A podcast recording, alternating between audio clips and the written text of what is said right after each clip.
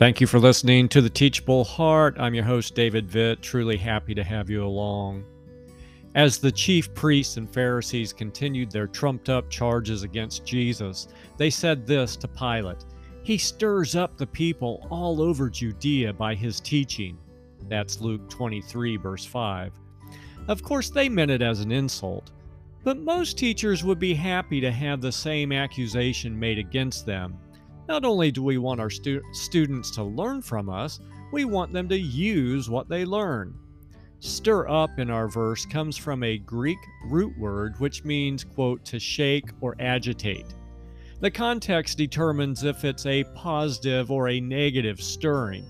For example, the only other time this word is used is in Mark 15:11 where we read that the chief priests had, quote, stirred up the crowd to demand that Jesus be crucified.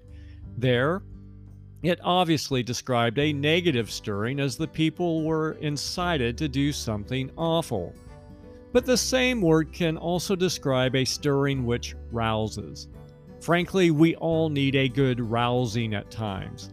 It's easy to get sucked into our ruts. Pair that with a culture that urges us to ignore archaic things like prayer, Bible study, and church attendance, and it's normal to be rocked to sleep spiritually. Thankfully, God provides His church with teachers who not only convey the truths of God's Word, but then challenge us to apply what we've learned. God's Word should agitate us at times. It should cause us to evaluate what we're doing with our time, talent, and treasure. If our time in Scripture doesn't bring about some sort of change, have we had the encounter with it that God intended?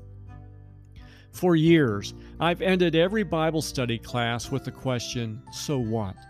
After spending an hour or so studying a given passage, I'd ask, So what? Followed by several points of possible application.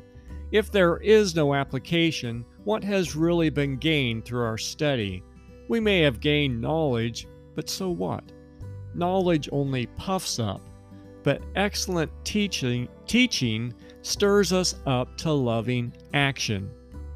Can we apply everything we hear in every message from every teacher? No, probably not.